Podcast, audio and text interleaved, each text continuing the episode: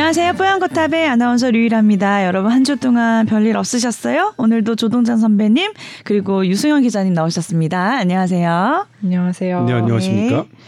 어, 확실히 그 유튜브를 같이 올리면 조회수가 많이 나와요. 그래서 저희가 어떻게든 이 영상을 같이 이 또 비주얼이 우리가 되는 팀 아니겠습니까? 또 제가 오늘 또 빡시게 분장이 돼 있는 상태고 오늘은 아 아깝다 이거 진짜 찍었어야 됐는데 어 이게 항상 이제 스튜디오 상황이 여의치가 않아서 오락가락 해가지고 오늘은 좀 비디오를 찍을 수 없는 스튜디오에서 저희가 녹음을 진행하게 됐어요. 네. 그러니까 더더욱 오디오로만 들으셨을 때 한 세 번, 네 번씩 들어주시면 되게 딱 맞겠네요. 길을 쫑긋 하셨다 다시 다른 다시. 아이디로 다르게 다른 어 뭐, 매체를 통해서 다양하게 한 세네 번씩 들으시면 딱 되겠습니다. 자 건강 상담 메일 어디로 보내는지 오늘은 앞에 공지를 해드릴게요. SBS 보이스 뉴스 골뱅이 gmail.com으로 궁금하신 거 보내주시면 저희가 답변해 드리는데 오늘 이제 쌓인 메일이 두 가지가 있어서 소개를 해드릴게요. 먼저 첫 번째는 피부 태선화에 대한 얘기를 해주셨는데요. 태선화라는 얘기는 저는 처음 들어본 것 같은데 한번 어, 일단은 소개해 드릴게요. 네. 올해 여름 속옷 라인 부분에 가려움증이 있었습니다. 회사에 있다가 화장실로 달려가 긁을 정도로 심했는데 아, 어, 되게 예의 바르시네요. 저는 그냥 앉아서 그냥, 박박 사람들 보든 말든 저도 시간이 좀 지나서 확인을 해보니까 그 부분이 검게 변했습니다. 가려울 때는 부위가 부위라 피부과에 가기 민망해서 보습 로션만 발랐는데 지금 보니까 코끼리 피부처럼 거칠거칠하고 착색이 돼 있더라고요. 뭐 피부암인가 싶어서 검색까지 해보셨대요. 그래서 보니까 태선화로 추측이 된다 하시면서 어 이게 가려운 피부를 긁기만 했는데 왜 태선화가 된 건지 궁금하네요 하셨어요. 착색된 건 또 괜찮아지는 건지. 네. 네. 어머님이 어쨌든 태선화라는 용어를 아신 게 되게 저도 신기해요. 왜냐면 네. 이게 되게 뭐그 쉽게 의학 아- 전문 용어인가요? 아무래도 용어예요? 일반 그냥 분들이 알기에는 조금. 네, 조금 어색한 단어가 아닐까 싶은데 네. 제가 이게 또 의학 용어 영어로는 저희도 익숙한데 이제 태선화가 무슨 무슨 한자인지를 네, 모르겠어서 찾아봤어요. 네. 이게 태는 이끼라는 뜻이고 아. 이 선은 버짐 왜 버짐 핀다 그러잖아요. 음. 뭐옴뭐 이런 음. 그런 피부 자체의 그런 병변을 나타내는 아, 약간 백태할 때 쓰는 태에다가 건선할 때 쓰는 선 뭐 이런 보다. 오, 어. 그래서 약간 이끼 네. 모양처럼 근데 제가 그냥 듣기에도 태선화가 이제 된 상태라고 보여지기는 해요. 네. 근데 사진을 보내주셨으면 뭔가 더 자세히 알 수는 있었을 텐데 네. 그래서 제일 궁금하신 거는 이제 이렇게 된 이유 원리 그리고 착색된 게 복구될 수 있을까요?라고 하셨는데 음. 이 태선화의 가장 큰 원인은 왜 그런지 아직 피부 질환 중에서 네. 원인과 정말 어. 완전 정확한 치료법을 알고 있는 게 사실 거의 없지 에, 않나요? 뭔가 치료도 막나 비슷하고 여기 뭐지 잡티라 이런 거 내가 스무 살 때부터 없애보려고 했는데 절대 안 없어지더라고. 다시 올라고. 네. 근데 어쨌든 이게 뭐 아토피 피부염이 있어서 그럴 수도 있고 습진이 네. 있어서 그럴 수도 있고 그 긁다 보면 이게 자극이 계속 피부에 되고 이제 거기에 대해서 피부가 반응을 하는 거예요. 이제 막 음. 각질 세포 이런 게 막 늘어나 면 증식을 하고 하면서 피부가 두꺼워지고 약간 이게 코끼리 피부처럼 되는 거죠. 태선화 딱 모양 보면 저도 지금 있어요. 어 어디요? 보여주세요. 목 뒤에. 그래서 뭐 접촉성 피부염이라든지 어. 저는 이게 네. 뭐 지금 볼수 있는 부위예요? 어, 어, 어. 때 아니야? 닭살 같네. 약간 닭살처럼 그쵸? 어. 이게 저는 목걸이를 싸구려 목걸이를 음. 너무 모양이 예뻐서 이제 만 원 막 이런 걸 샀는데 네. 이게 니켈 뭐 이런 성분이었던 것 같아요. 막 은, 금 이런 게 아니고 응, 응. 근데 그거 하고부터 이제 여기가 막 가려운 거예요 여름에. 음. 그래서 막 긁고 이제 계속 있었는데 이제 그 부분 라인 따라서 이렇게 생겼다가 이제 계속 이렇게 신경 쓰이거나 뭐 이렇게 약간 잠을 못 잔다거나 스트레스 받으면 이게 또 확 올라와요. 음. 그래서 그럼 긁고 나도 모르게 긁고 하다가 보니 이렇게 피부가 두꺼워진 거예요. 그래서 이분도 제 생각에는 속옷 라인 부분에 이제 가려움증이 있었다고 하셨는데 음.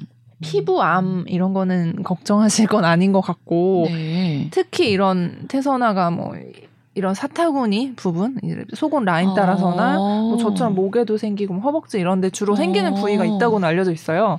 약간 접히는 부분 그런 데가 네, 봐요. 그렇죠. 아무래도 뭔가 속옷 때문에 자극을 음. 받으셔서 그랬을, 그랬을 수도 있고, 뭐 음. 속옷에 뭐 그런 이렇게 쫀쫀하게 하는 뭐 고무라든지 이런 것 때문에 아니면 뭐 새 옷을 입고도 접촉성 피부염이 생기는 분들이 있거든요. 그래서 그런 원인 때문에 이제 긁어서 이렇게 음. 되신 것이라고 추정이 돼요. 음. 근데 가장 중요한 건 항상 피부과 선생님들이 음. 가려울 때 긁지 말아라. 맞아. 이 긁으면 이렇게 되거나 이분처럼 착색이 결국 되거나 제일 또 무서운 거는 긁으면서 막 수포가 생기고 터지면서 거기에 세균이 이제 들어갈 수가 있어서 그게 조금 무서운 건데 긁지 않는 게 사실 되게 중요하다는 거를 그래도 한번 들으시면은 도움이 어떻게 되실 때려요? 피부 근데 원래 얼음 가려운 데는 긁어야죠. 그러니까. 긁어야 맛이지. 뭐 어떻게? 어, 네. 목이 못 물린 참아 근데. 긁어야죠. 어. 근데 가려워서 긁으면 더 가려워지고 약간 또 이런 맞아, 게 맞아. 있거든요. 그래서 그래서 가렵지 않을 때까지 긁잖아요. 나는 그렇게 한다. 십자가 모양의 이런 거. 하여튼 응. 기본적으로 어떤 눌리는 곳에서의 가려움증은 눌리면 거기에 눌린 부위의 혈관의 압력이 변하고 음. 혈관의 압력이 변하면 혈관 벽의 투과성이 변합니다. 그러면 혈액 내에 있던 물질이 밖으로 좀 나오게 돼요. 음. 그러면 염증 반응을 일으키고 음. 그런데 그런 염증 반응이 젊을 때는 잘 회복되죠. 음. 근데 나이 들면 그게 잘 안 돼요. 왜, 왜 여기서 제일 젊잖아 그래도 왜 한숨 쉬어 우리 앞에서 아 점점 심해지는 걸 느껴요. 저는 예전에 비해서 네. 젊었을 때 10년 전에 비해, 그러니까 정확하게 뭐 따지자면 과거 5년과 최근 5년의 가려움증을 생각하면 음. 두배 이상 증가했어요. 가려움증이. 선배님도 그러니까. 뭐 건조해진대요 나이 들수록 예. 뭐 이렇게 이런 속옷 자국, 겉옷 자국, 음. 마스크 이렇게 어쨌든 눌리는 자국마다 음, 다. 죄다 가렵고. 맞아 예전에는 요즘 제가 제일 많이 듣는 게 너 아직도 마스크 자국이 안 없어졌네? 여기도 있어 지금 네. 부족. 마스크 오늘도 자국이라뇨. 있어 근데 선배님 그냥 그냥 마스크 떼는 순간 바로 탱탱 올라왔었는데 그러니까 마스크 자국도 가려워요. 어쩔 때는. 이런 거 이런 쓰세요 원래 이런 거 우리가. 쓰는 거 이렇게 오늘 스펀지 형태처럼 이거 주사가 아 면처럼 생긴 거 이거 비말 이거 꼭 이제 안 써도 되지 않나? 비말 아니에요. 이거 이거 아니에요? 그냥 덴탈. 치과용 덴탈 마스크인데. 어. 그래서 뭐 그러니까 다만 이제 우리 유 기자가 얘기했던 것처럼 음.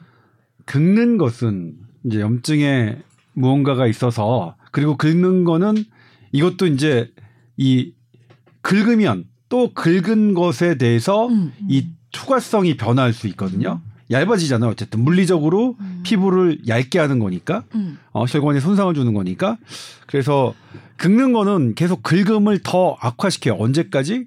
아주 이게 어, 피날 때까지. 아주 염증이 막 탱탱해서 아플 때까지 아파야 이제 이 가려움증이 조금 멈추거든요. 어, 네. 그러니까 그거 되게 악화돼야 가려움증이. 먹히니까 실은 긁지 않는 게 음, 중요하죠. 참아야 돼 예. 참아야 돼 우선은 때려야 돼 왜 그런 건지, 그러니까 왜 처음에 가려우셨던 건지 이 좀 원인을 찾아서 치료할 수 있으면 하는 게 사실 맞는 것 같고. 아니 근데 근데 연고 바르면 요즘 되게 연고 좋아서 싹 들어가는. 게 많던데요. 그거 뭐 저는 저도 가려움증 많아서 잘 어떤 쓰거든요. 당뇨병이나 갑상선병이나 네. 이런 이런 음, 이런 것들이 간질환. 이 가려움증으로만 있지는 않겠죠. 네. 그이 가려움증은 대들 대개들 있는 거니까 네. 그렇게 걱정 안 하셔도 될 것 같아요. 그 네. 착색, 착색도 시간이 오래 지나면 복구가 음. 되지만 계속 이렇게 긁고 긁고 음. 하시면 이건 빨리 어차피 안 돼. 아니 네. 우리도 그렇잖아요. 저도 점 되게 많이 생겼어요. 예전에는 안 그랬는데 음 요즘에는 뭐 다 침 부위마다 다 점이 생겨요. 맞아. 여기 여기 입 저- 밑에는 네. 뭐예요 지금? 지금 면도해가지고 비, 면도하다가 한 건데 여기 먹을 복 생긴 거. 이것도 자칫하면- 복점 생겼네. 이것도. 자칫 저기 하면 점 될 판이에요. 선배님 점은 별로 없으시는 얼굴에는. 코에도 코에도 점이 어. 생겼고 다리 같은 데는 웬만한 상처 난 데는 다 어, 다 착색이. 착색이 저도 돼요. 예. 네. 옛날과 다르게 음. 그냥 그렇게 살자고요. 그치. 그 가려워도 조금 참으시는 걸로. 다만 이제 그거죠. 우리 유 기자가 예전에 피부암 그 했으니까 어. 이게 커지거나 통증을 동반하면 그건 음, 피부암의 적이니까 음. 그런 것만 조심하시면 되고요. 네. 나머지는 뭐 그렇게 적당히 읽으시고 누나 가려움증에 네. 대한 건 아니, 다 그리고 있으니까요. 가려울 때 시- 긁으면 또 시원한 것도 그것도 짜릿하잖아요. 그러니까 긁지 말라 말하면서도 쾌감 쾌감. 네.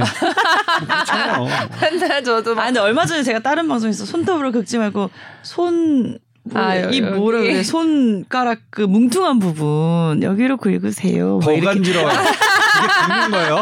장난해 지금? 뭐 그렇게 뭐 어? 라고 막 더워. 죽겠는데 더워 죽겠는데 차가운 물 마시면 뭐 배탈 나니까 안 시원하네. 미지근한 해보니까. 물 마시, 맞으세요랑 똑같잖아. 안 시원하다. 배탈 나더라도 더우면 뭐 참고만 아니 아, 안안 긁으면. 안 걷지 이거 뭐 이게 뭘 그래 가. 더 가렵다 진짜. 다른데 해보니까. 신경을 자꾸 집중해가지고 아 그리고 아 이게 모든 요인을 약간 이렇게 몰아가는 것 같아서 그런데 네. 이제 피부 가려움증이 진짜로 스트레스랑 관련이 있다는 게 근거가 있거든요. 아 그래요? 그러니까 뭔가 이게 네, 그런 것도 좀 조절을 하는 게 어, 그다음에 나는 이제 하나의 어, 방법은 네. 이 가려운 부분에 어 뇌와 더 가까운 쪽 예를 들면 손가락이 가려우면 손등을 음. 손등을 좀 때려주는 거는 아, 어 좀 아 그거 차단하니까 예. 경로를 아, 어. 나 요즘 보통은 등이 우리가- 너무 가려워가지고 손이 안 닿더라고요. 효자손 목을 때려야 되겠네 목을. 아, 목. 그렇죠. 한번 아, 난 목을 목에 이게 목에 있는데 그럼 어디를? 네. 그렇군요. 뭐 임시 방편이나마 네. 네. 근데 얘기하니까 아니, 다 어려워. 계속 가렵지 왜 뭐. 사람은 그러니까 저 저도 장난감. 약간 말하니까 더 가려워 지금. 옷장에 오래 나 스타킹 신고 있는데 다리가 다 가려운 것 같아 지금. 알겠습니다. 좀 좋아지셨으면 나아졌으면 좋겠네요. 빨리. 어. 자 그리고 두 번째, 어 저도 이것도 좀 궁금했었던 것 같아요 평소에 음. 갑상선에 대한 얘기인데요. 예전에 뉴스에서 과잉 검진으로 갑상선 관련 진단 및 불필요한 수술이 증가한다 이런 기사를 본 것 같은데 수술하면 뭐 평생 약을 먹고 살아야 한다거나 하는 말도 있어서 저도 굳이 갑상선 검사는 안 받아도 된다 뭐 이렇게까지도 생각을 하고 있었습니다. 그런데 오늘 회사에서 갑상선 수술로 병가를 내는 젊은 여성 직원을 봤어요.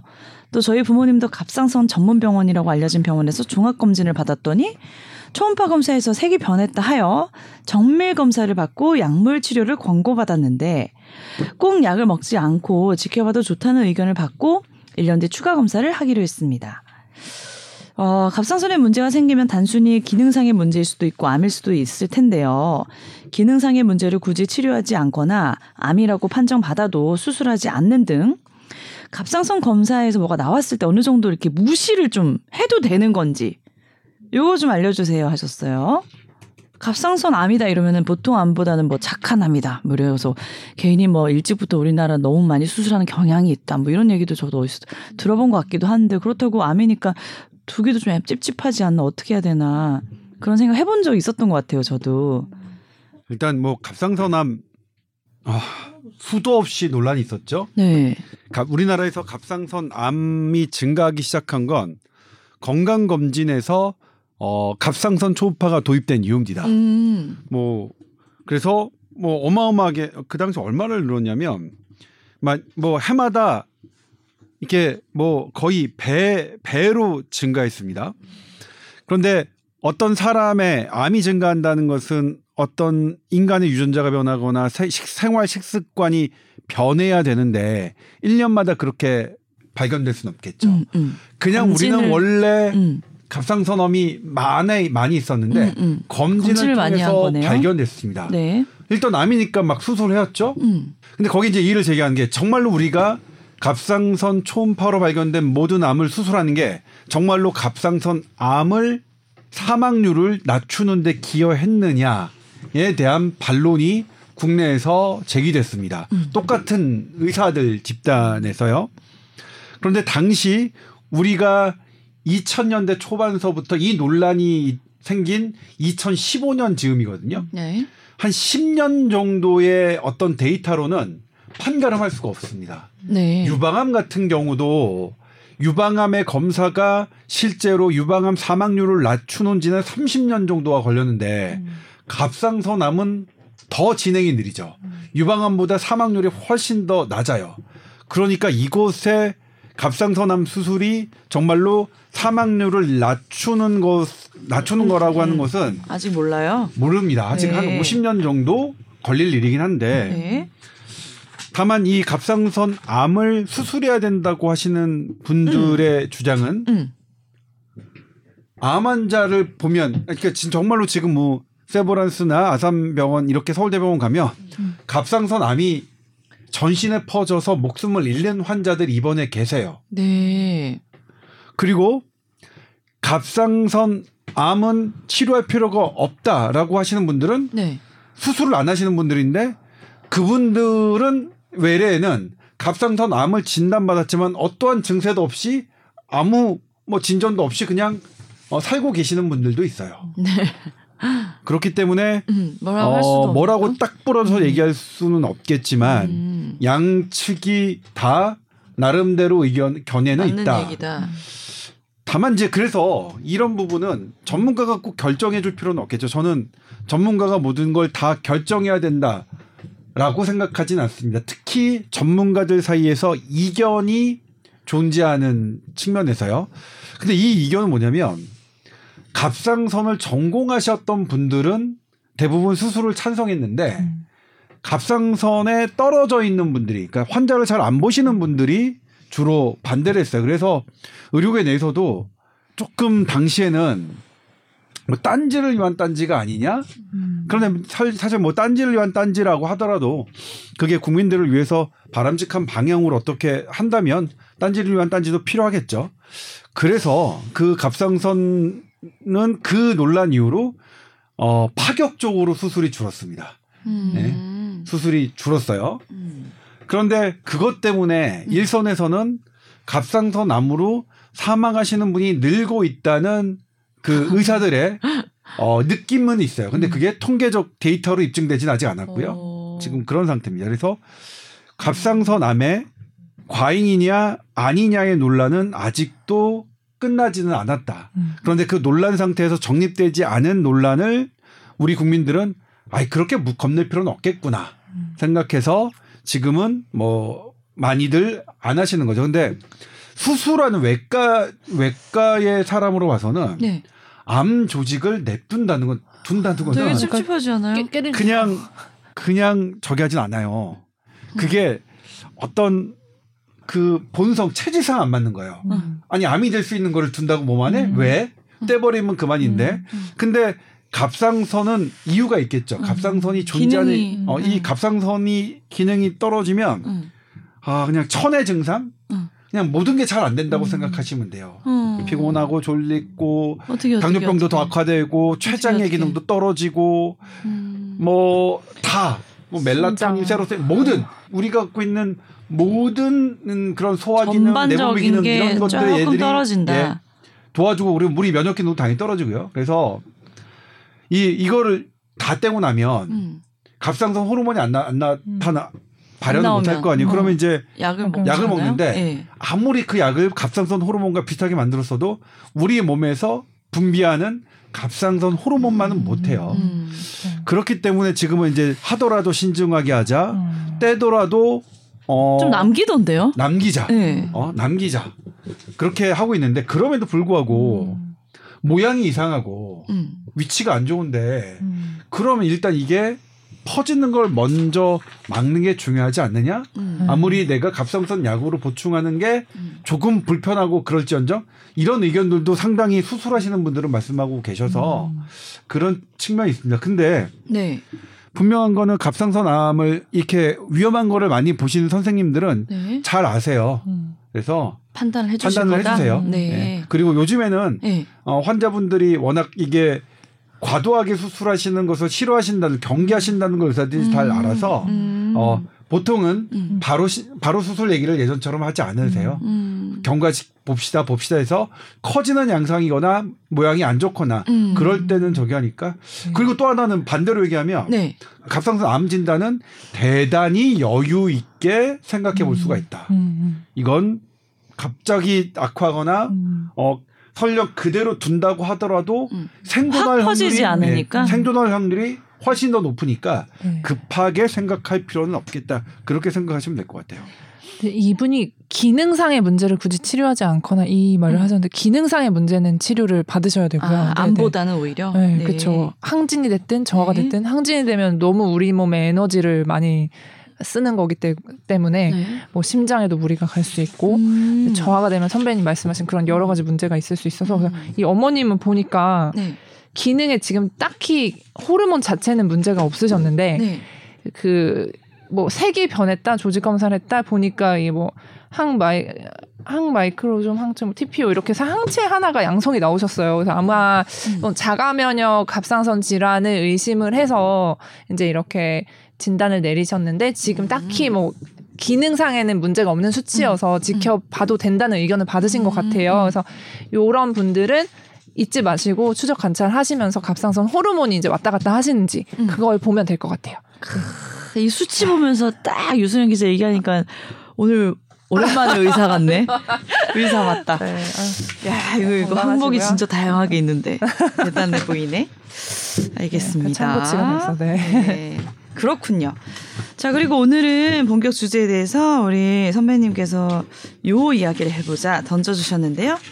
2022년도 올해죠. 노벨 생리의학상을 받은 바로 스반테 페보 네. 교수님에 대한 얘기예요. 생리의학상이다. 이게 어떤 분야인가 하고 조금 읽어보니 약간 유전자 쪽 아니면 뭐 인류 진화 쪽 이런 쪽을 좀 연구하신 분이더라고요. 음. 오늘 이게 왜 주제인가요? 아, 제가 사실 지난 10월 초에 네. 지난달에 노벨 생리의학상 수상자가 발표됐을 때 네. 어, 아무도 예상하지 못했던 분이에요. 이분이 예. 저는 근데 상당히 재미있었습니다. 음. 이분의 선정이 어, 상당히 좀 어, 네. 어떤 부분이 그렇죠? 사실 노벨상에 너무 얽매이는 거는 지금은 그럴 필요가 없거든요. 그래요? 우리는 너무나 전 세계가 너무나 노벨상에 얽매이고 있는데 음. 그냥 제가 톡 까놓고 말씀드릴게요. 그냥 음. 제가 취재한 거. 음. 2010몇 년에 음. 우리나라 출신이지만 미국에서 태어났고 어렸을 때 그래서 우리말을 잘 못하세요. 음. 이분이 하버드대에 계시다가 스탠포드 게- 교수로 옮겼고 네. 서울대 의대 석좌 교수라고 했었는데 우와. 그때 노벨 의학상을 예측하는 무슨 생, 하는 그런 단체가 있잖아요. 음. 거기서 노벨 의학상 수상자 1순위로 됐어요. 어, 유령 유령. 네, 유력. 그래서 음. 서울대 의대 교수님들이 저한테 그걸 첩보해 주셔서 그 교수가 노- 이번에 노벨상 수상자 유력 후보가 음. 서울대에 오니 당신이 인터뷰하는 게 좋, 동창아 네가 인터뷰하는 게 좋지 않겠어 그래서 제가 인천 공항 가서 네. 자리 하나 마련놓고 내리자마자 한 시간 정도, 두 시간 정도 인터뷰했어요. 어. 어, 이거 대단히 재밌었습니다. 그분이 얘기하는 것은 마이크로 DNA의 대가였는데 네. 마이크로 DNA는 아, 마이크로 DNA, 마이, 마이크로 RNA 지금 이거는 음. 우리 코로나 때도 잠깐 그러게요. 설명드렸겠지만 네. 그러니까 RNA는 그런 거죠. DNA가 두 조각이 RNA인데 하나는 그 tRNA 전달하는 거 하나하고 그다음에 이 mRNA가 어쨌든 단백질을 만들어내는 겁니다. 네. RNA는 단백질만 만들어내는 건 줄 알았어요. 근데 어. 보면 삐꾸처럼 아무 단백질을 못 알아내는 RNA가 있는 거예요. 그래서 이 뭐야 이씨. 니네는 야이 잡다한 미세한 아주 쓸모없는 그런 의미로 마이크로 RNA를 라는 명칭을 붙여뒀는데 아. 그 마이크로 RNA가 단백질 안 만들어요. RNA인데 아. 그러니까 기자인데 기사를 안 쓰는 거야. 너 기자라며. 기사를 안 쓰네. 쟤는 마이크로 기자. 마이크로 유승현 뭐 이렇게 불러야 되는 거야? 네. 되게 깨알 같은 뭐 이런 거네. 어. 그런데 걔네가 예. 주요한 mRNA, RNA를 네. 컨트롤하고 있다는 거를 오. 하신 거예요. 야, 알고 봤더니 팀장이었어. 팀장이야. 나네 어, 그렇지. 뒤에서 좀 그렇지. 그냥 조종 조종자였던 거예요. 예. 그래서 되게 재밌었어요. 그분에게 음. 어쨌든 그 그 그 단체에서 네. 노벨 의학상 1위라고 음. 후보인 분을 한 시간 반, 한두 시간 가량을 음. 혼자 강의 듣는 기분이었으니까 음. 너무 좋았습니다. 음. 그런데 네. 그분은 그해 노벨 의학상을 받지 못했습니다. 오. 그리고 한 4년 있다가인가요? 음. 미국 하버드 의대 교수가 노벨 의학상을 받았어요. 서울대 의대에서 강연을 합니다. 어. 그러니까 그때 했던 그 교수님이 동찬아 음. 우리 그 미국의 하버드 교수 이번에 노벨 의학상 받은 분 응. 오니까 네가 단독 이게 인터뷰해야지 응. 갔어요. 단독 네. 당연히 이 단독 인터뷰했고요. 근데 그분의 노벨 의학상을 보려면 저도 미리 공부를 해야 되잖아요. 음. 공부를 했어요. 그리고 논문 찾아봤죠. 근데 정말로 저는 음. 왜 그분이 받아야 되는지 모르겠어요. 아. 정말로 그랬어요. 그래서 그 서울대 그 전에 봤죠. 그 우리나라 출신 교수님이 훨씬 나은데 아, 그러니까 그 분야는 물론 분야의 아, 선정을 다른, 모르겠는데 다르지만 그 교수님이 받은 미국 하버드 의대 아. 교수님이 받은 그거는 이제 이 시간에 관한 시간이 뭐 지, 지나면서 얘네가 암세포가 어떻게 생존하냐 산소를 어떻게 뭐 공급하면서 뭐 이런 이런 거였거든요. 음. 근데 그 논문을 찾아보면 아주 기초 같은 아주 음. 그러니까 기둥돌이라고 하나요? 음. 기둥돌처럼 썼던 다른 인동가의 음. 학자 이름이 제일 먼저 검색되고 그게 가장 유명한데 음. 받을래 그 분야의 노벨 의학상을 받으려면 음. 이걸 받 이분을 줘야지 왜 그러냐고 그랬더니 음. 저한테 이제 초대했던 그 서울 의대 교수님도 음. 자기도 같은 생각이에요. 음. 어. 어. 어. 자기도 같은 생각인데 음. 어쨌든 그냥 방송을 위해서 뉴스를 위해서 저는 그분의 이제 어, 하버드 의대 뭐 당시에 노벨 의학상을 받은 하버드 의대 교수를 막 인터뷰하는 장면 나가서 뉴스는 그럴 듯하게 나왔지만 한편으로는 찜찜했어요. 네. 그러니까 음. 뭐 방송은 어쨌 어쨌든 샬로할 수밖에 없는데 음. 근데 나중에 이제 사석에서 들으니까 네.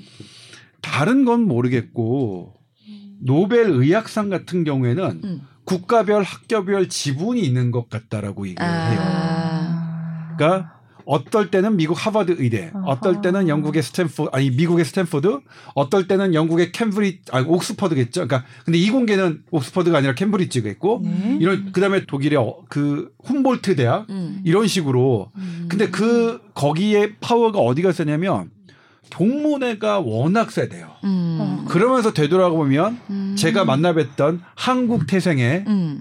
하버드 의대 교수를 하시다가 스탠포드 교수로 옮기신 분은 음. 그래서 안 된다. 없어, 일단. 한국 차, 아. 한국 태생이라 안 됐고 아. 하버드에만 계속 계셨으면 음. 하버드 동문들이 밀 텐데 음. 스탠포드로 옮겼으니까 하버드 동문이 밀, 밀지 않을 테고 줄이 없네. 스탠포드 동문들께서는 하버드에서 옮겨온 분이니까 네. 굳이 그분을 할 수가 없었 없던 뭐 그렇게 말씀을 해주셨는데 음. 아무튼 노벨 의학상은 음. 정치적인 그런 음. 것들이 있다 그런 게. 많이 이, 이 작용하는 거기 때문에 음. 노벨 의학상을 받고 안 받고에 우리가 이제 너무 그러니까 우리가 노벨 의학상을 안 받았다고 모든 우리나라에 개발된 기술들이 음. 인정을 못 인정 받는 거 그런 건 아니다. 예를 네. 들면 네. 중국에서 노벨 의학상이 한번 받았잖아요. 음. 그건 정말로 학계에서 대단히 인정을 못하는 그런 결정이었어요.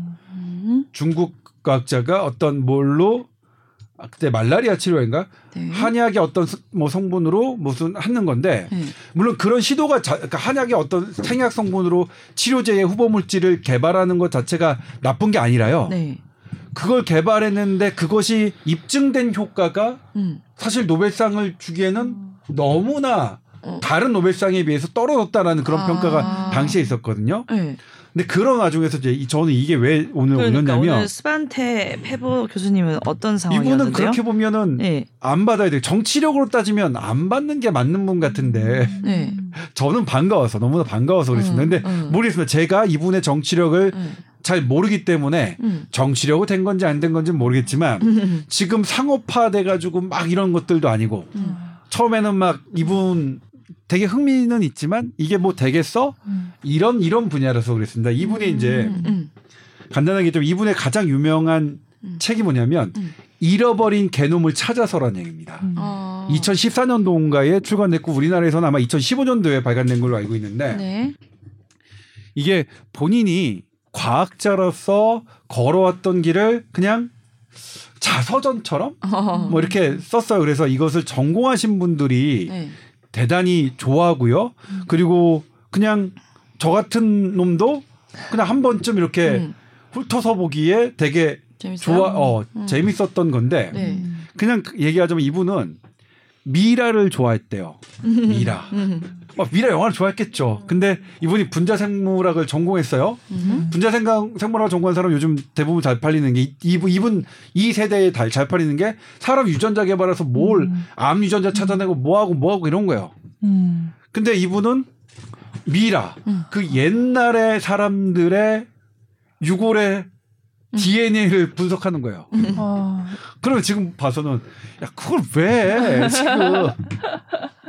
근데 어쨌든 자기 꾸 자기는 지금 일단 분자생물학을 전공했고 아. 나 어렸을 때 미라를 좋아했어. 어. 자기 꿈을 자기의 현실과 이렇게 접목시킨 거예요. 어. 미라를 왜 좋아했다는 얘기는 안 나오나요? 그냥 자기 좋아하는 거 하셨네요. 여기까지 기억이, 기억이 안 네, 나요. 네. 아무튼 네. 뭐 좋아하는데 이유가 있나요? 좋아하는데 좋아하는 거에서는 어떤 특별한 이유를 좋아해.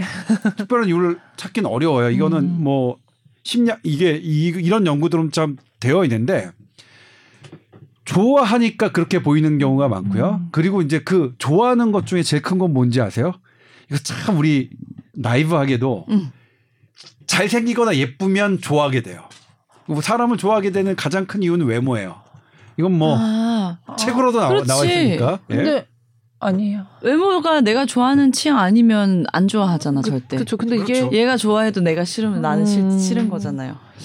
물- 물론 이제 그런 것들을 처음에 속으니까 외모로 이렇게 했던 것들이 속은 게 경험이 쌓이면. 아 내가 처음에 확 좋아졌던 이 외모로 좋아했던 이런 것들을 맞아. 음. 극복해 내가 내긴 하죠. 음. 뭐 아무튼 이분이 왜 왜 이집트 미라에 매료됐는지는 잘 모르겠지만 음. 그거를 본인이 전공했던 분자 생물학 기법을 해서 했는데 네.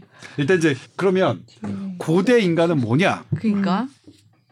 이거 많이 바뀌었더라고요. 저도 이번에 어. 이분 때문에 다시 보게 됐는데 네. 제가 학생 때 의대 다닐 때는 네. 유전학 유전학 시간에 배웠는지 아니면 어 인류사 뭐 인류학 시간에 배웠는지 모르겠지만 어. 오스트랄로피테쿠스가 있다고 그랬어요. 어, 한 네. 350만 년 전에. 네. 어. 그다음에 쭉쭉 해가지고 호모 네안데르탈인, 어. 네안데르탈인 있다고 했고요. 근데 여기서 그 다음에 갑자기 호모 사피엔스가 나와서 호모 맞아요. 사피엔스. 사피엔스죠. 맞아. 이건 책도 네, 있잖아요. 맞아, 맞아. 이 호모 사피엔스가 음. 우리의 인류의 조상이다. 음. 그리고 이, 이때부터 쭉 돼 있다. 음. 음. 그리고 이, 이 나머지 특히 네안데르탈인은 우리랑 상관이 없다라고 돼 있는데 음. 음. 이분이 네안데르탈인 이걸 한 거예요. 막 음. 뭐라 막 한 거예요. 음. 그래서 뭘 밝혀냈냐면 우리 현대인에게 음. 네안데르탈인의 유전자가 1에서 4%가 아직도 존재한다는 걸 아. 밝혀낸 거예요. 있네 있네. 음. 알아서. 어, 어디다 대고 네안데르탈은 인간이 아니야. 우리는 호모 사피엔스 사피엔스부터 인간이야를 응. 깬 분이에요 이분이. 아. 뭘로? 본인의. 똥꼬집으로. 아, 진짜 대단한. 그러니까 어, 소, 소 간을 미라한 이거 이 에피소드도 되게 신기한 것 같아요. 네. 그리고 이제 지금 그래서 이게 이, 이 갖고 있는 의미가 뭐냐면 네. 일단 우리의 조상은 사람의 조상은 훨씬 더 이전부터 어 우리가 기존에 그러니까 이전부터 관계돼 있다는 거고 음.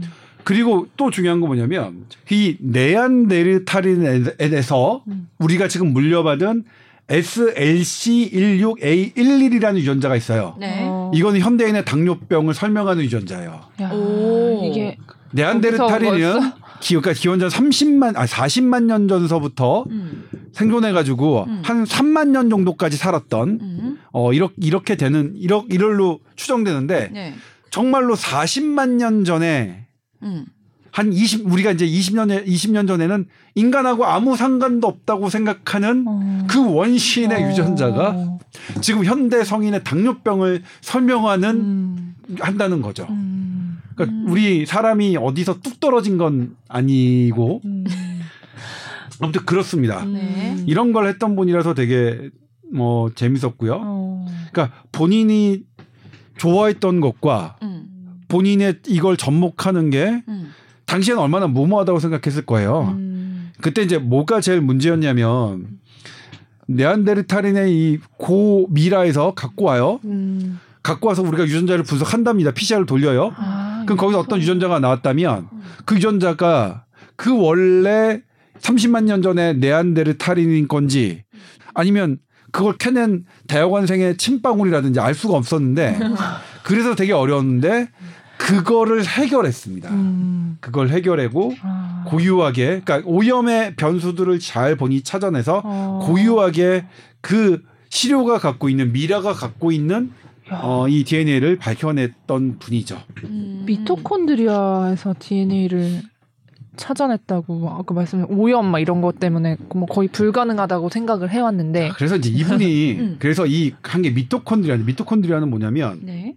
우리가 산소를 이용해서 음. 우리가 먹은 거를 에너지로 하는 게 전부 다 미토콘드리아예요. 어. 이건 세포 안에만 있습니다. 음. 그래서 세포 내 소기관이라고 하는 세포 내에 음. 한몇 천 개가 있어요. 네. 이 미토콘드리아는 특이하게 음. 유일 아나운서의 머리카락, 뭐 눈썹 이런 거에 딱 유전자를 뽑아서 그 유전자는 전부 다 엄마 거 반, 아빠 거 반이에요. 음. 근데 미토콘드리아는 음. 아빠에게서 받지 않아요. 맞아요. 무조건 엄마 거예요. 음. 음. 참 그런, 어, 그러니까 생물학적으로 신기해. 보면 음. 이렇게 되게 중요한 기관은 엄마 거에서만 받는다는 거는 음. 이거는 대단히 그러니까 유전학적으로 여성이 우월하다. 우위- 우월하다고 하는 우월하다. 거에요. 이 생, 이, 아. 이게만 나타나는 거는. 아니, 그러니까 우리의 진화론으로 좋은 게 물려, 물려주는 거죠. 좋은 걸. 음. 그러니까 미토콘드리아는 남자께 전혀 들어가지 않는다는 것은, 어, 이거는 그렇죠. 음. 이게 이제 미토콘드리아 재밌는 연구가 제가 예전에도 말, 말씀드렸죠. 2008년도인가 나왔는데 네. 미국의 미국 연구팀이 한 2007년인가 그래요. 음.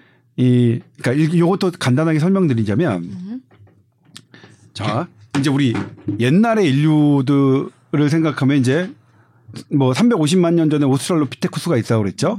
그러면 현대 인간과 같은 이런 원시 그러니까 인류의 기원, 네. 인간의 기원은 우리가 호민인이라는 음. 호민인이라는 텀을 써요. 음. 옛날에는 제가 이과 대학 다닐 때만 해도 이거는 호모 사피엔스 사피엔스만 음, 음. 호모 사피엔스만 그랬는데 지금은 바뀌어서 음. 호모 사피엔스와 음. 호모 네안데르탈인과 음. 호모 데니 소바인이 있습니다. 이건 음. 데니 소마라는 공부를 해서 이게 유전자를 뼈를 찾아가지고 했더니 네. 이게 다른 거고 음. 이것도 이게 서로 엮여 있음이 확인돼서 그런 건데 네.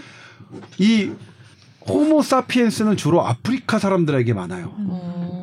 어, 아프리카 유전자들이 전부 다 호모 사피엔스 유전자를 많이 갖고 있고 음. 호모 네안데르탈인은 음. 유럽 사람들에게 많습니다. 유럽, 유럽. 이런 사람들은 유럽 사람들니까 옛날에 바이킹 사람들이 음. 막 등치 크고 막 음. 그랬잖아요. 음. 이게 호모 네안데르탈인의 맞아, 맞아. 유전자를 많이 가져서 음. 그랬을 것 같고 음. 호모 데니소바인은 음. 이 데니소바인의 이런 추정 그림을 보면 과학자들이 그러니까 독일의 이런 유전자 무슨 막스 무슨 뭐 그 연구단이 있어요. 음. 거기서 추정해 놓은 걸 보면 동양인하고 되게 이게 비슷해요. 음. 예, 이게 어. 데니소바인이 어쨌든 이러- 이렇게 돼 있는데 어.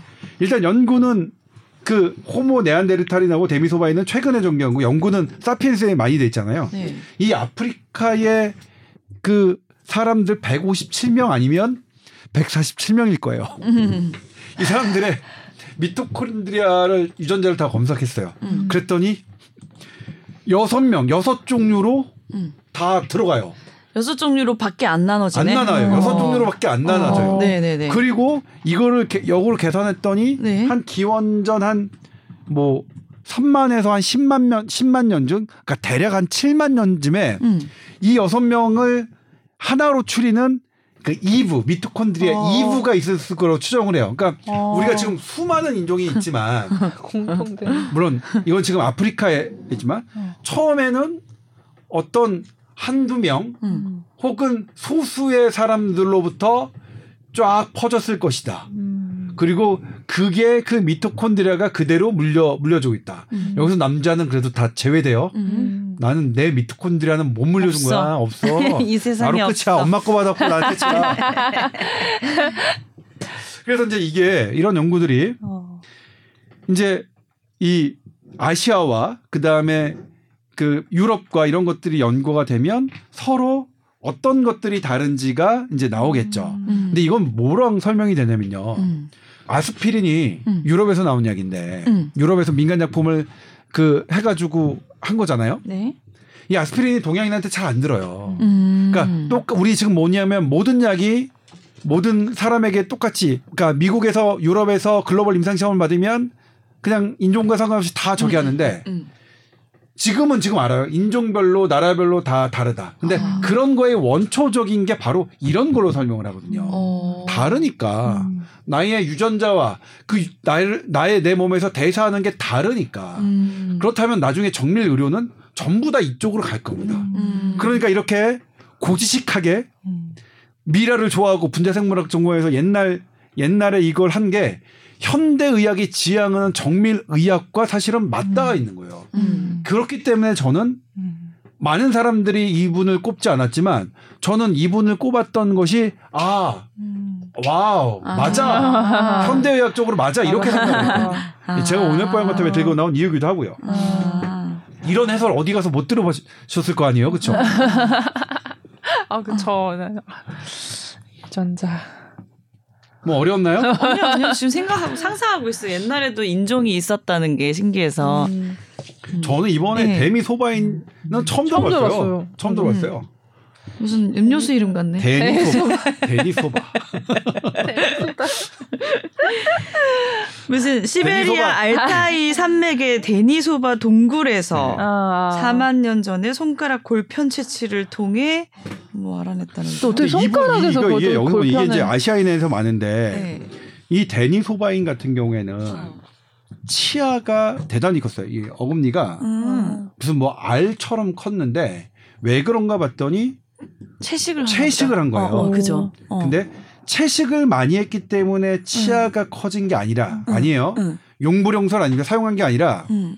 치아가 커서 채식을 잘하는 사람이 생존했다고 아. 봐야 되는 거예요. 이게 진화론 거예요. 음. 적자 생존론은 음. 어 그러니까 내가 어떤 야구를 해가지고 음. 어깨 근육이 발달한 게 형질이 유전되는 게 아니라 내가 강한 어깨를 가져서 야구를 장- 잘하는 게 생존에 유리해서 그게 물려받는 건데 음. 그런 의미로 볼 때, 이, 그래서 그렇게 말씀하시는 분도 있어요. 오히려 아시아인에게 채식이 더 중요할 수 있다. 음. 어? 이렇게 아시아에 살아남았던 데니소바이는 음. 채식을 한, 한 흔적이 있으니까 아. 우리에게 더 음. 서양인보다 더 우리에게 동양인에게 채식이 더 중요하다는 단서도 나올 수 있습니다. 저는 인류 관련된 이런 책 보면서 항상 느끼는 건데 동양인이 약간 동물로 따지면 채식 동물 같다는 생각 되게 많이 했거든요. 어. 장 길이도 길고 음. 뭐 허리도 체질적으로 고기 먹으면 더 취약한 어. 부분도 많고 질환적으로도 맞아. 아무튼 저는 뭐 재밌었어요. 재밌었는데 재밌어요. 네. 예. 그 뉴스로는 뭐 이게 그 당시에 뭐가 있었죠? 10월 초에 음.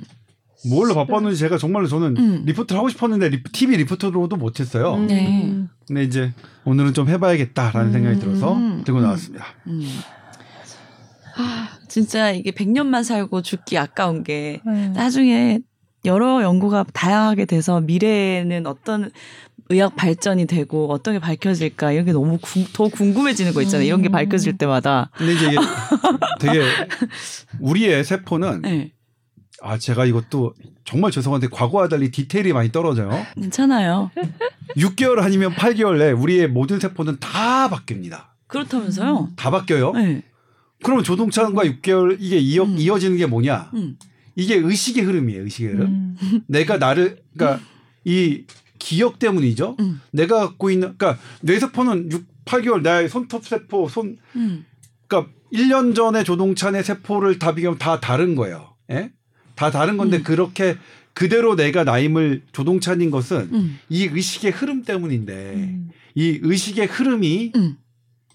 어 우리 뇌세포가 갖고 있는 물론 뇌세포만 음. 갖고 있는 모든 거는 원자로 구성되어 있잖아요. 음. 원자는 원자 핵과 음. 그다음에 전자 있잖아요. 음. 이것이 지금 우리 설명하는 게 양자역학이잖아요. 이 양자역학의 불확정성, 확률상 존재하는 것 때문에 의식이 설명된다는 가설이 논문이 음. 올해 4월 달에 실렸어요. 음. 좀 그래서 와, 그것도 한번 언젠가 가져오려고 생각하는데 좀 어렵긴 하죠. 음. 이왜 어려워요. 의식의 흐름이 어렵냐면 음. 현대 뇌과학은 인간의 의식, 의지, 자유 의지를 설명하지 못한다는 말씀 드렸었죠. 네, 네. 왜냐? 네. 내가 유일 아나운서를 아, 이렇게. 때리려고 하는데 이미 때리려고 하기 몇 초 전부터 음. 때리려는 뇌파가 이미 만들어져요. 어. 그러니까 이 조건에 의해서 내가 일화를 때리는 거지 난 널 때리고 싶어서 그러니까 내가 이미 이게 되는 거니까 후양적으로 생각하는 거지. 음. 그래요. 그- 그걸 다 따지고 나 보면 전부 다 우리가 갖고 있는 행위는 조금 전, 조금 전, 조금 전, 조금 전, 조금 전, 조금 전에 이미 결정된 거라는 것 때문에 설명이 안 됐어요. 음. 어 그리고 이 자유의지는 왜 그러냐면 인간이 죄 인간에게 벌을 하는 이유는 음. 인간이 네가 그 잘못을 너의 자유 의지 때문에 한 거 아니야. 그래서 벌을 주는 거고요. 우리 감염 정신질환자나 실은 음주운전한테 감형하는 이유는 자유의지가 약한 상태에서 한 행위이기 때문에 감형을 하는 거예요. 음. 그런데 저는 그것에 반대하는 게 음. 자유의지 그 사람이 이런 음주를 하면 사고를 낼 수 있고 마약을 하면 내가 더 사고의 위험성이 높은 걸 알면서도 그것을 했기 때문에 음. 그 선제적인 자유까지 다 해서 저는 음. 감형 자체를 음. 저는 개인적으로는 반대합니다. 저는 그리고 저의 생각은 많은 분들에게 어, 동감을 받지는 않고 있고요. 저희 개인적인 생각이고요. 그런데 이 현대 내각은 이 자유 의지를 설명하지 못하기 때문에 자유 의지 의지가 실은 개입할 그런 찬스를 마련하지 못했기 때문에 네. 모든 형법 제- 체제가 부인될 수도 있는 사안이라서 음. 현대 내각은 빨리 자유 의지의 개입 이 여지를 만들어내야 해요. 그렇다고 대충 만들 수는 없잖아요.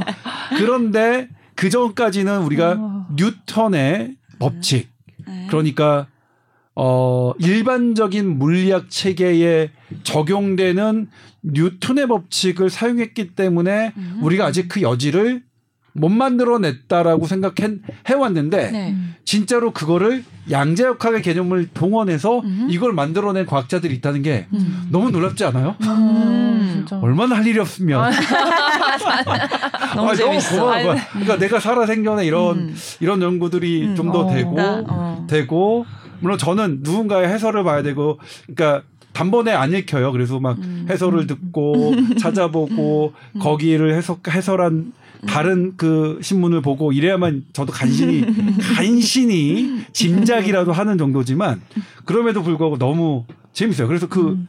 의식 네. 그리고 이제 그렇게 따져보면 뭐냐면 음. 사람은 과연 없어지는가? 나의 유전자는 어차피 나는 1년 전에 비해서 나는 다 없어졌어요.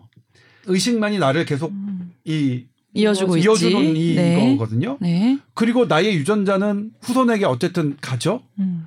예를 들면 유전자뿐만 아니라 내가 갖고 있는 모든 것은 완전히 없어지진 않습니다. 음. 하늘에 올라가 뭐 땅에 묻혀서 그러니까 물질은 음. 이게 내가 화장을 하더라도 음, 태운 음. 태워서 그게 연소가 돼서 하는 물질은 어디론가 음. 하는 거고 제가 그게 묻히는 거는 없어지진 않거든요. 네. 그렇기 때문에 거기를 관통하는 어떤 의식만 과학자들이 해준다면 우리의 삶과 죽음도 음. 수학적으로 물리학적으로 음. 계산 가늠할 수 있는 그 무언가가 나오지 않을까? 방정식이 나오지 않을까? 음. 제발 제 살아생전에 아, 그걸 봤어. 그 과학자분들이 아. 삶과 죽음에 대한 방정식도 좀 만, 만들어 주셨으면 좋겠다는 그럼 예전에는 아이고. 인류가 지금만큼 없었잖아요. 인구수가 많이 늘었잖아요. 음. 그거는 어디서 온 거죠, 그러면? 그러니까 뭐냐면 물질로 따진다면 없는 물질이 갑자기 생성된 건데. 아니죠. 그러니까 뭐냐면 우리가 먹는 것들 있죠. 저- 전부 다 있는 것에서 먹는 거죠. 음. 자연에서 음. 지구 안에 있는 그러니까 자연도 되게 어려운 게 자연과 인공은 다 사- 사실 인간만 이렇게 인간이 만드는 걸 인공이라고 하는데 인간이 만들어낸 것도 아- 어찌 보면 저쪽 조물주 입장에서 보면 그냥 자연이겠죠. 이- 저쪽 그 우주적 관점에서 보면 무슨 타워 뭐 백층 타워 이것도 그냥 개미집에. 음. 그러지 않을까요? 예? 물 그럼에도 불구하고 개미들은 개미집을 너무 잘못 지어놓으면 개미들의 삶을 위협하기 때문에 좀 잘 짓고 그래야겠죠. 우리가 이제 그러니까 이렇게 자칫 그래 환경 파괴 이런 거 의미 없어 이렇게 들으실까봐 아닙니다. 그러니까 우리는 어쨌든 개미로서 삶을 살기 때문에 인간으로서 삶을 살기 때문에 음. 우리가 조물조적 관점에서 사는 건 아니잖아요, 그렇죠? 음. 그거는 그래서 우리는 지금 현 현 현 이 삶을 잘 살기 위해서 어떤 이런 건 해야 되는 건 해야 되는 거고 다만 우리의 삶을 설명할 때 있어서 음. 이 우리가 많은 예전에 비해서 사람들이 많이 늘었다 늘었죠 사람들이 많은 이, 이 우리의 살과 피와 이런 것들은 딴 데서 온 건 아니죠 음. 우리가 갖고 있는 유전자 그것도 유전자가 모태로 지령을 해서 주변에 있는 산물들을 먹고 취함으로써 그렇게 받은 것들이죠, 사실. 예. 네. 뭐- 오늘 이야기가 뭐 한 번 듣고 이게 쉽게 이해가 안 될 수 있는 좀 어려운 이야기일 수도 있잖아요. 근데 어려우면 제가 하면 안- 네. 잘못한 건데 어려웠다면 그러니까 저도 이제 그러니까 제대로 하는 건 아니고 뭐 그냥 두세 번 재미로. 들으면 더 예. 이해가 잘 될 수 있는 어. 내용이랄까. 그러니까 그냥 요약하자면 그러죠. 그냥 네. 우리가 옛날에 원시인이라고 상관과 인간과 상관없던 사람들을 음. 연구한 사람이 노벨 역상을 받았다. 음. 왜 받았느냐? 상관이 그. 그 상관없는 게 아니라 그 사람의 유전자가 우리한테도 가- 갖고 있고 음. 그 유전자로 현대인이 앓고 있는 당뇨병도 설명되어지고 이 유전자가 왜 동양인, 음. 아프리카인, 음, 유럽인이 다. 다뤄지는지도 음. 하고 음. 이것에 따라서 앞으로 정밀 의학이 나갈 건데 음. 그 옛날에 고지시켰던 옛날 음. 그게 현대 정밀의학과 상통한다. 이게 이제 아, 요점 정리하지 네. 말지. 왜냐 이 얘기를 내가 왜 했냐면 우리 방송을 들을 수 있는 이제 어 매체가 유튜브 그리고 네이버 오디오 클립 또 뉴스 홈 팟빵 이렇게 크게 나눠지는데 한번한 번씩 네 번 들으라고 한 얘기였는데 요점 정리하시면 어떡해요? 아니 그래도 끝까지 들으시는 분은 많지 않아요. 아 그런가? 유튜브가 오늘 없기 때문에 네. 세 번씩만 들어주시면 딱 맞겠다 얘기를 하면서 마무리를 하려고 그랬죠. 자, 알겠습니다. 일단 우리 우리나 세 번씩 듣자고요. 같이. 아니 저는 우리 선배님이 이 팟캐스트 이 청취율에 되게 신경을 많이 쓰신다는 것 자체가 되게 존경합니다. 저는 진행자로서 아 조금 뭐 덜 들을 수도 있고 더 들을 수도 있지 않을까 이렇게 저는 생각을 했는데 굉장히 관리하시고 이렇게 많이 들어달라고 이렇게 읍소해 주시고 한다는 게 되게 이제 열- 열정이 있다 이 프로그램에 사랑과 어. 애정이 있다는 뜻이잖아요. 예, 그 마음을 아마 음. 알아주실 것 같습니다. 네. 아, 근데 이렇게 사연 보내주시는 분들 이렇게 보면은 네. 끝까지 다 들어주시는 분들 같긴 음, 해요. 음. 근데 이제 더 많은 음. 분들이 더 끝까지 잘이 들어주세요. 저의 핵심 취재원인 음. 의대 교수님들 중에도 음. 들으시는 분들이 꽤 있어요. 그래갖고 음. 제가 뭐 여기서 헛소리하면 음. 야너 그거 그거 틀렸어. 진짜 왜 그걸 또 그- 듣고 그래? 막. 어. 아 그런 교수님들도 틀린 거 있으면 바로 바로 여기다 올려주시면 재밌겠네요. 어, 나한테. 겐톡. 보내지 마시고 겐톡 하지 마시고 댓글과 사연으로 보내주세요. 다 같이 공유 한번 해요. 네. 네. 알겠습니다. 다음 주는 우리가 이제 밀당을 끝내고 또 얼굴을 보여드릴 예정이니까 기대해 주시고요. 한 주 동안 건강히 보내십시오. 감사합니다. 감사합니다. 네.